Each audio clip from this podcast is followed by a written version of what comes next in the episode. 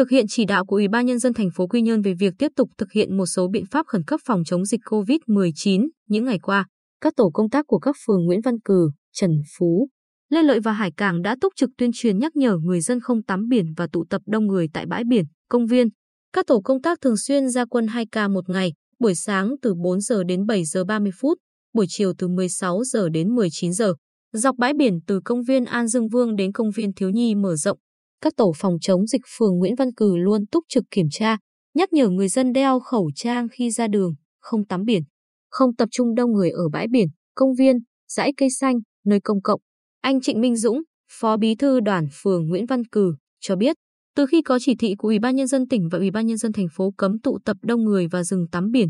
phường Nguyễn Văn Cừ cùng với hội đoàn thể đã lập 4 chốt trực dọc tuyến biển từ quán S Blue đến khách sạn Hoàng gia. Tuy nhiên, trong các ngày qua vẫn có một số người dân tụ tập ở công viên và tắm biển. Tổ công tác đã nhắc nhở, tuyên truyền để người dân ý thức hạn chế ra ngoài và tuân thủ quy định 5K. Hầu hết các lối xuống biển ở nội thành Quy Nhơn đều có tổ công tác túc trực nhắc nhở và bắt buộc người dân tuân thủ quy định phòng chống dịch. Các trường hợp không tuân thủ sẽ có hình thức xử phạt.